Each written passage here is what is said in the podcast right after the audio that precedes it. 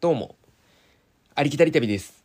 今回は第52話、ここだけは言っとけ、ニュージーランドのトップ5初級編に引き続き、中級編トップ5を紹介したいなと思います。最初に紹介した5ついかがでしたか？5つ選ぶっていうのは難しいですね。ニュージーランドって本当にいいところなんで難しいです。でもまあ外れじゃないのを紹介してるんで参考にはなると思います。ニュージーランドを知ってる方からすればまあそこを選ぶんやって思う方いると思うんですけど、まあ、温かい耳で聞いていただければなと 思います。初級編、中級編って言うんやったら、上級編あるんちゃうって思うかもしれませんが、ありません。もう、あとは、どこでも行ってください。まあ、皆さんが、おのおので行った場所で、良かったところ何かを感じれた場所もうそここそが、そのあなたにとってニュージーランドに行ってよかった場所なんで、まああなたのここだけは言っとけニュージーランドのここってやつなんで、はい。そういうことなので上級者編はやりません。まあさてさて、そろそろ本編行こうと思います。それでは、行きましょう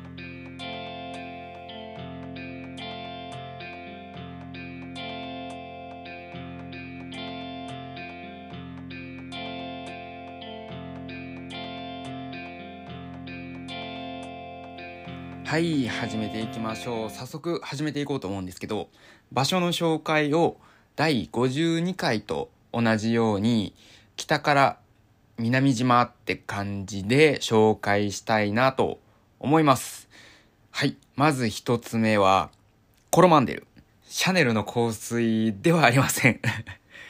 地方、地域名ですね。コロマンデルっていう。オークランドからだいたい車で3時間ちょい走ったところにある地域です。北島の東側にある半島です。で、ここは自然が多くて海が綺麗なんです。で国内外問わず人気の観光地ですね。観光もそんなにされてなくて、まあ、ある程度田舎で、街ももう本当にこじんまりしてて、いい雰囲気ですね。ゆったりしてるところがっていうんですか？え有名な観光名所は、カセドラルコーブっていうところで、まあ、ニュージーランド長期で滞在してる方とかだったら、ほとんど行ったことあるんじゃないのかなと思います。カセドラルって大聖堂って意味で、まあ大聖堂っぽいアーチをしてますね。あ、違った。してんのかちょっとわかんないですけど、まあ一応してます。一応してます。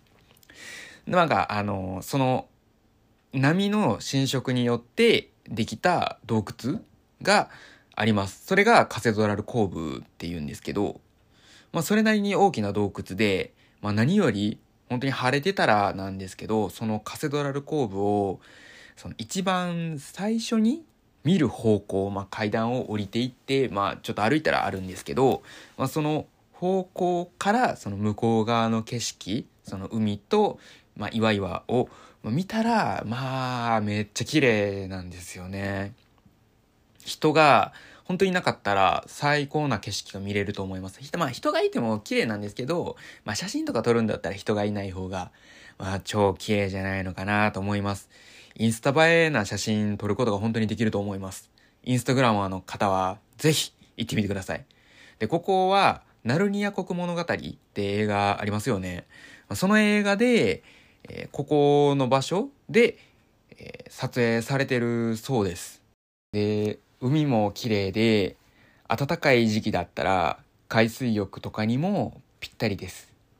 一応このカセドラルコーブは車を止める場所とかバスが止まるところから軽いトレッキングをしないとダメで、30分から40分ぐらいは歩きます。まあ、景色見てたらすぐ着くとは思うんですけど。で、一応気をつけとかないといけないのが夏の時期で、夏の時期になると、このその歩いて30分、40分で、まあ、着く直近の駐車場は止めれなくなります。まあ、ニュージーランドから、まあ、もういろんな人が来るわけなんで、ちょっとそこが止めれなくなるんですね。混雑するっていうのもあって。なので、その付近の街の駐車場に止めないとダメになります。なので、さらに遠くなります。歩いて行けないことはないんですけど、まあ、こう、田舎というか街花方とか、普段そんな動いてないよって方は、バスに乗ってトレッキングの入り口付近まで行ってください。それをおすすめします。まあ夏なんでめちゃ歩いし、暑いしね。まあ歩いていくと本当に途中、急な坂道があるんです。もうそこ登るだけでね、疲れたってなるんですよ。なんかね、普通こう下調べとかしてなかったり、ちょっと調べててもね、こう、わからない時あると思うんですよ。これ聞いてたらちょっとラッキーだと思うんですけどね、本当に B さんとかで行かないでくださいね ちょっと辛い思いするんで、まあなんかこう、ベルクロがね、こう2本ついたサンダルとかで行くようにしてください。行くんだった、サンダルで行くんだったらね、なんかこう、歩けるようなものを履いてた方がいいですね。はい。一応伝えておきますね。まあ、バスで行くことをお勧めします。汗だくにもなっちゃうんで。はい。今回は場所の紹介なので、ここまでです。コロマンデル。で正直ここ、いろんな面ですごい深いなって思う場所で、まあ、ニュージーランド一周っていうのか、その、なんていうんですか、そのニュージーランドのことを知って、こう知った上からまたこうコロマンデルにこう戻ってきて、まあ、観光してみたら、いろんなところを観光してみたら、回ってみたら、まあ面白い発見がある。まあ、そんなところですね。そんな場所です。はい。まあそんなところで次行きたいなと思います。次は、トンガリロですね。次はトンガリロ国立公園です。で、そのトンガリロ山で登山ですね。第43話で紹介したトンガリロ国立公園ここは世界遺産で先住民マオリの方たちの神聖な山々なので文化的側面も加え世界複合遺産となってるそうですでここではザ・トンガリロアルピントレックで1日だけのトレッキングコースやえトンガリロノーザンサーキットと呼ばれる3泊4日で臨むコースが代表的なコースになります。ちなみにこの3泊4日のコースはグレートウォークって呼ばれるニュージーランドでもその無数にあるトレッキングの中でまあ素晴らしい景色が見れるよとされてて環境省が定めたものになります。で、その DOC って呼ばれる自然保護局がめっちゃ管理してる、まあ、国を代表するトレッキングコースっていうんですか？まあ、登山家ならニュージーランドに来たなら一回は行っときたいコースっていう感じで思っといたらいいんですかねグレートウォークって。で他のコースは、まあ、他にも山なんでねいっぱいあるんですけどそれは割愛します今回はその1日だけのコースをサクッと紹介します。でこれはだいたい片道7時間から8時間のコースで、ニュージーランド観光って調べたら割とすぐに、まあ、このトンガリロって出るんじゃないのかなと思います。で、ここら辺は火山地帯なんで、火口とか溶岩が流れ出た後っていうんですか？まあ、それが見れたりできます。今、4が流れてるわけではないですよ。昔流れた後ですね。で、まあ、結構ね、いい景色が見えると思います。まあ、割とおすすめですね。で、あと、その何より、エメラルドの湖が結構こう写真とかで見れる、まあ、有名なんだと思うんですけどこう頂上に上がってねこう下から見るんですけど、まあ、山の上にね湖があって、まあ、エメラルド色してるんですよ。で僕の率直な感想はあ普通の体力ならその普通にここは登れます。まあ、変な言い方かもしんないんですけど、まあ、その誰でも登れるって言ったらそれは語弊を招くんですけど、まあ、登山をしたことないよっていう人とかでもまあそのしっかりとした登山装備っていうのはなくても、まあ、登れるっていうことは言いたいと思いますね。まあ、ある程度まあ整備されてたりもするんで、なんかそんななんか草かき分けてなんか川の間を歩いてとかそんなことはしなくていいんで、まあ長いトレッキングではあるんですけどそのあの時間から8時間なんで、まあ、長いんですけどまあまあまあそんななんかプロフェッショナルじゃなくてもいいよっていうことを言いたいです。はい。もちろんその日本のテレビで見るその富士山登るあの外国人旅行者で、まあ、たまにこう調子乗ってこうタンクトップ1枚とかキャミソール1枚とかで登るのは男女いるじゃないですか。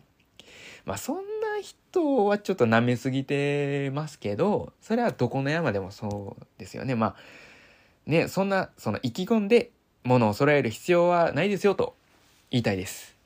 はい。ただ最低限のものは必要なんで、そこはちゃんと調べてやってください。もし無理だったら引き返してください。はい。まあそこまでめちゃめちゃ難しい山ではないと思います。はい。で、一部は急なところ、急勾配なところがあります。そこはめちゃくちゃみんな滑ったりこけたりしてますね。あの富士山登ったことある人ならわかるかもしれないんですけど、まあ、頂上からこう降りる道下りの道ってなんかこう滑って降りませんか？なんか僕は滑ってこうサラサラってこう降りていったんですけどなんかわかんないですかね。まあそんな感じです。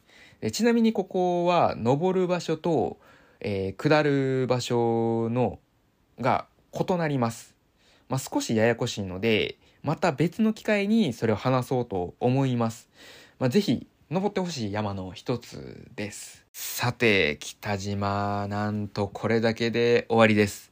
正直言います。北島、実はすごいんですよね。実はすごいところ他にもあるんです。あるんですけど、今回はこれにて終了です。伝えたいところはもう山ほどあるんですけど、まあ、ネタあんまり出したくないんで、次行きます。やっぱね、こう、ニュージーランド、北島、南島行って、やっぱ自然は南かなっていう方多いと思います。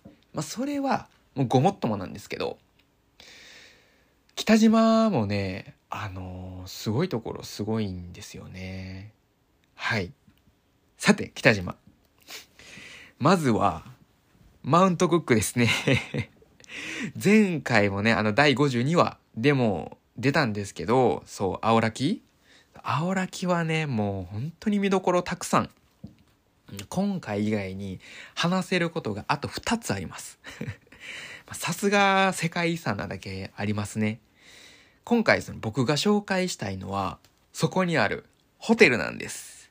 まさかこの僕からホテルのワードが出ると思いませんでしたよね。ずっとなんか節約節約とかってね、言ってたりしてたんで。まあわかりますよ。わかります。あ今回はリッチなマウントクックの楽しみ方です。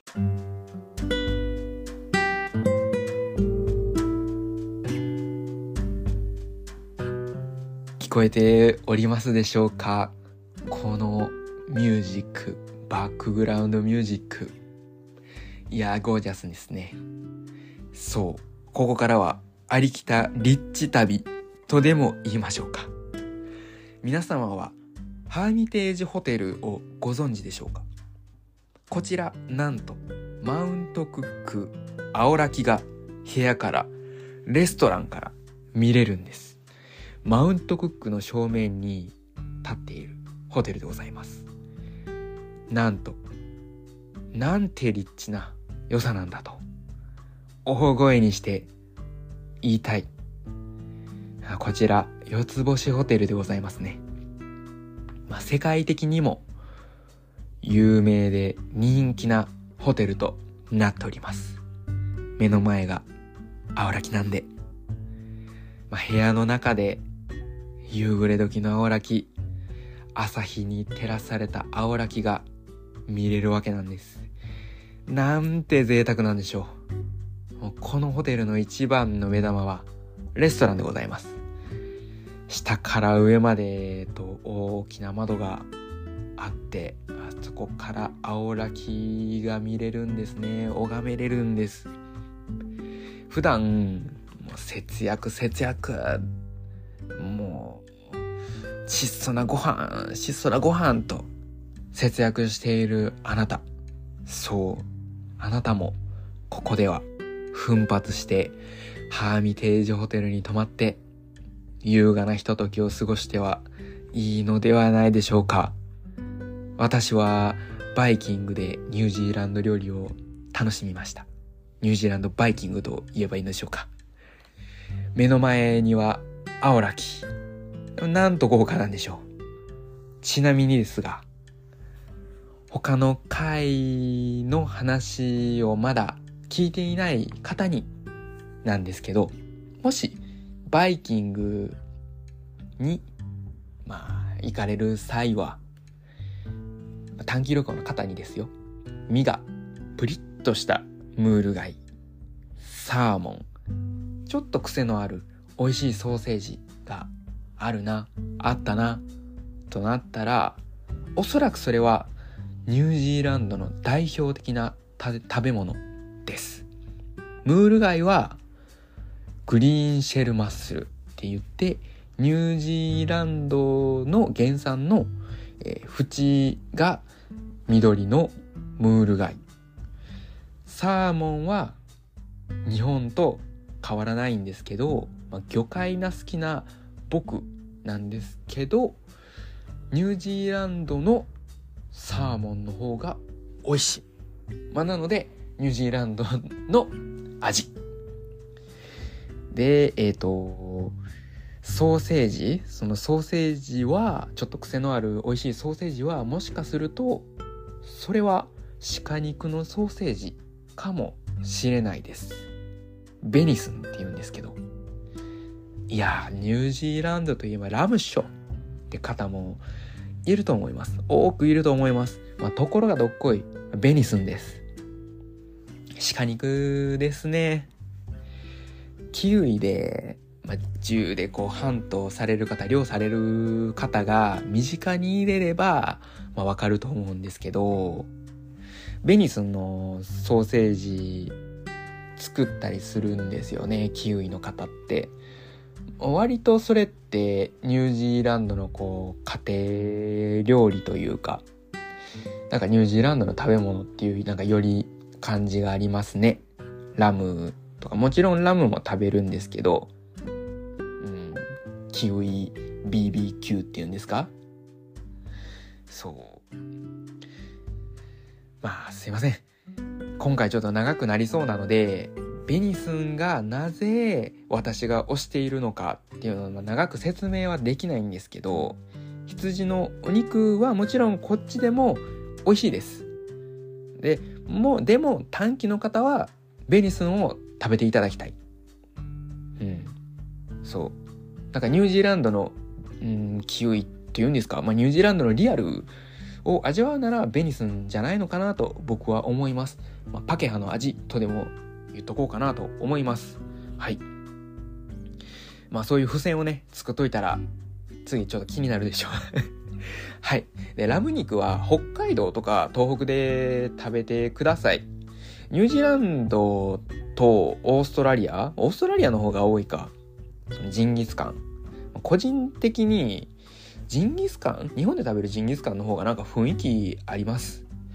まあ、北海道の全土か僕わかんないんですけど、その、焼肉の食べ放題バイキングとか行ったら、羊肉って選べれますよね。なんか僕の住んでる関西では羊肉ってなんかこう、バイキングで選べれないんですけど、北海道は選べ、選べれたんですよね。まあそこから、こう、ラム肉をこう、かっさらってね、焼いて食べるとか言葉悪いんですけどかっさらって。そうなんか本州ではなかなかないんじゃないのかなと思うんですけど、まあ、結構好きですね。そう。でどうでもいい情報になるんですけど、まあ、岩手県のとあるジンギスカンのお店が最高に美味しかったんですよ。お店の雰囲気といいもう最高で臭みがなくて、肉厚で柔らかくて、まあ、タレも美味しくて、やばかったですね。まあ、あそこは忘れられないですね。東北大好きです、本当に すごい。はい。まあ、かなりそれちゃいました。すいません。で、補足で、えー、ハーミテージホテルの話にまた戻って話しようと思います。でホテルは、スタンダード、えっ、ー、と、部屋？部屋？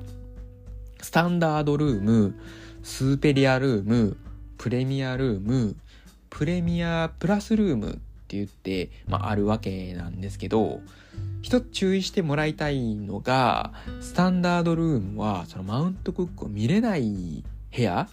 あ、スタンダードルームが全部見れないわけではなくて、見れない部屋があるんで、あの、それ気をつけてください、本当に。あの、予約して見れへんところやったっていう悲しい思いはしてほしくないんで。はい。もう本当に朝からこう夜にかけて、日の当たり方によってこう変わる青らきを、もう見て楽しんでほしいんですよ。なんかもうね、赤くこうなってる時からこう紫色になってる時とかこう青色になってる時とかいろいろあるんですよ。すごい綺麗なんで、見てください。見てほしいです。見える部屋をお選びください。インスタで、ま、タグ付けとかサイトを貼り付けておこうかなと思ってるので、どんなのか、もしよければ見てきて、見てみてください。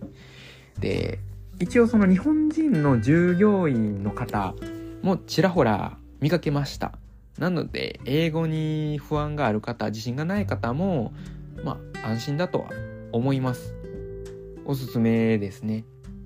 ホテルの中にも少し観光するところがあるんで、まあ、例えばプラネタリウムとか いろいろあるんで、まあ、ゆっくりしに行ったらいいんじゃないのかなと思います。どんな方でもマウントクックとハーミテージホテルはおすすめです。あ、音楽終わっちゃいましたね。ありきたリッチ旅は終わりました。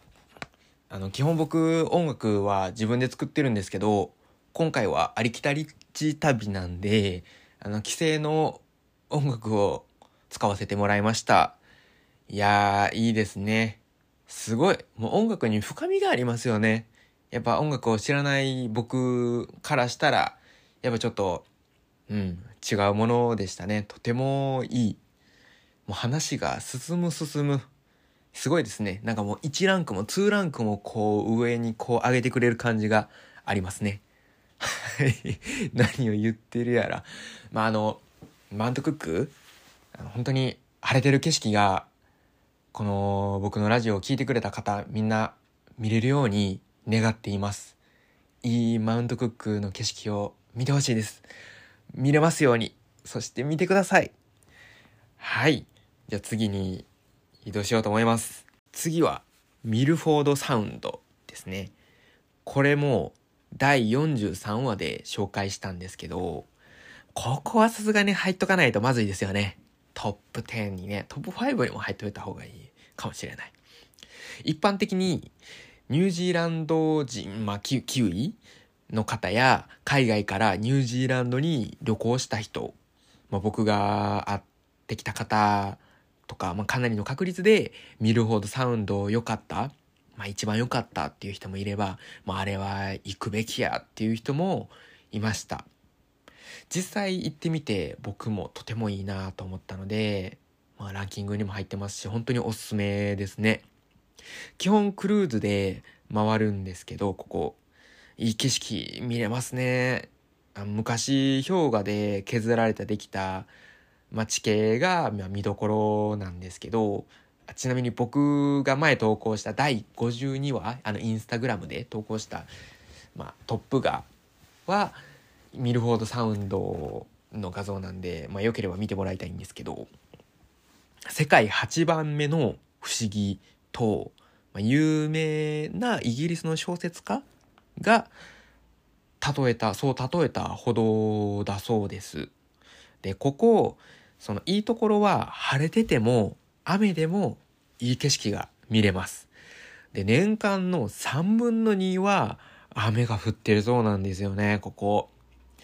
で、まあちょっと違うけど、その沖縄みたいに、まあ、晴れてる日が少ないそうです。で、そのここって、その岩山が連なってるんです。で、そこからカスケードって言われる滝が、ま、雨降るとたくさん見れるわけです。そのカスケードっていうのがね。で、このカスケードっていうのは一時的な滝のことを指していて、前日とか、まあ、クルーズ直近に雨が降ってると、まあ、その分が滝になるんで、まあ、たくさん見れるわけなんですよね。で、またその、ミルフォードサウンドは、まるまる人は話したいなとは思ってるので、今回は、ここまでで終わろうと思います。ニュージーランド、その初めて僕ロードトリップした時は自然災害でミルフォードサウンド生きてってなってたんですけど、行けなかったんですよ。で、まあ、すっごいがっくししたんですよね。いっぱい調べていく方法はないのかとかって調べたりもしたんですけど、行けなくて。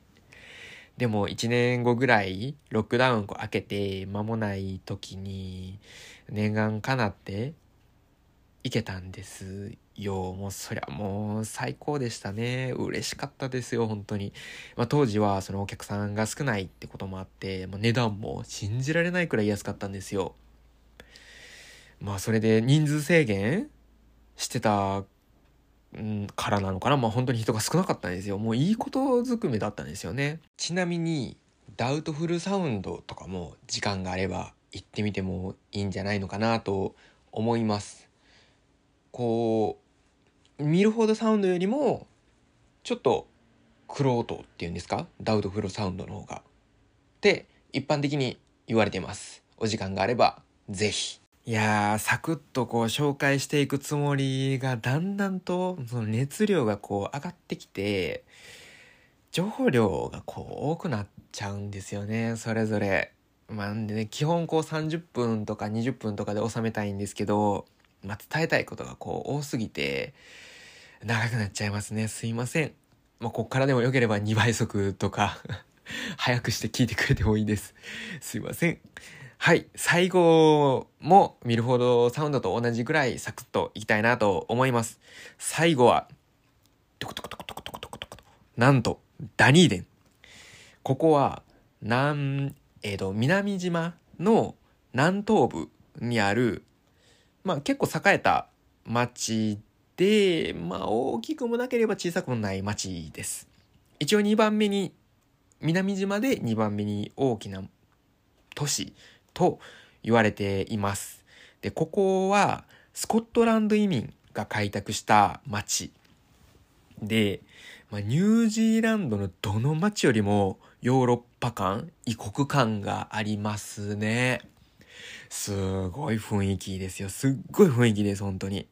まあ、3文字で表すと、チュキ ですね。建物、人ともいなんかおしゃれなんですよ。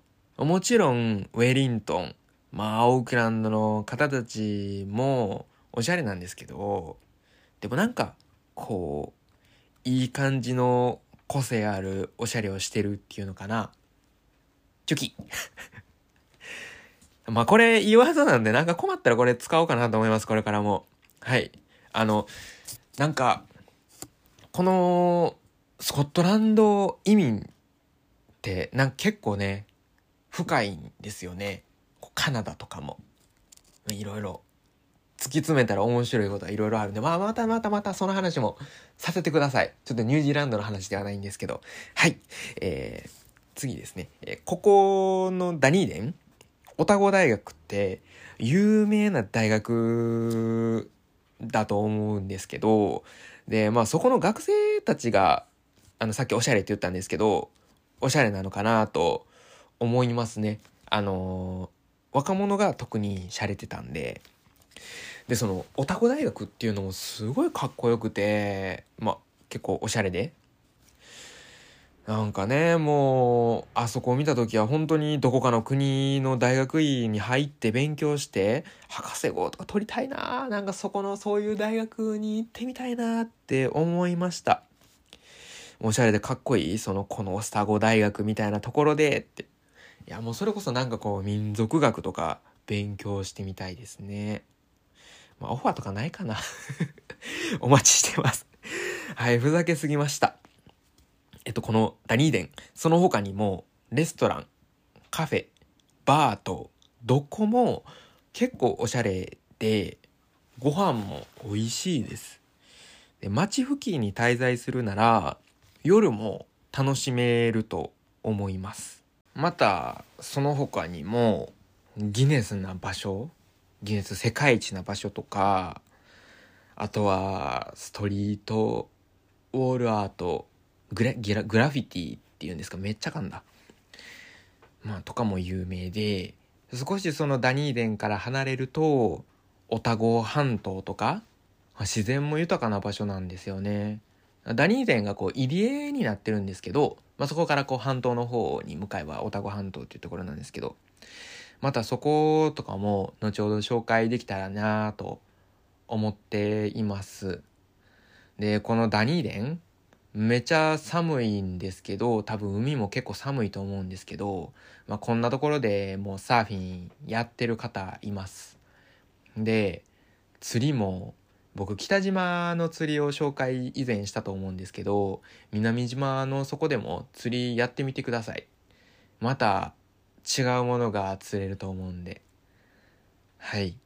まあそんなところで終わろうかなと思います。あ、そうそうそう。ちなみに、このダニーデン、コーヒー美味しかったですね。まあ、なので僕のニュージーランドのコーヒーのトップ4に、このダニーデン、ランキングしております。ダニーデン、チュキありきたり旅第54話、エンディングです。いかがでしたでしょうか？中級編。今回ちょっと情報量が多かったですね。いや、もう本当にニュージーランドいいところなんで、まあ、それを伝えたいだけなんですけど、やっぱりこう熱が入っちゃうんですね。もうどんどん出ちゃいます。難しいです。はい。まあ、ぜひネットで調べてみてください。まあ、ニュージーランドに来たら、ここだけ言っとけ。初級編、中級編。トップ10はもうこれだけになりますもう本当にねあのこれは言ってほしい そのもちろんこれからもいろんな街やいろんな観光地を紹介していきます。生活してみてよかった街とかまだまだあるんで。はい。まあ僕の知識や経験を皆さんにシェアできたらなと思います。今回した紹介した5つぜひ行ってみてください。それでは、ほな!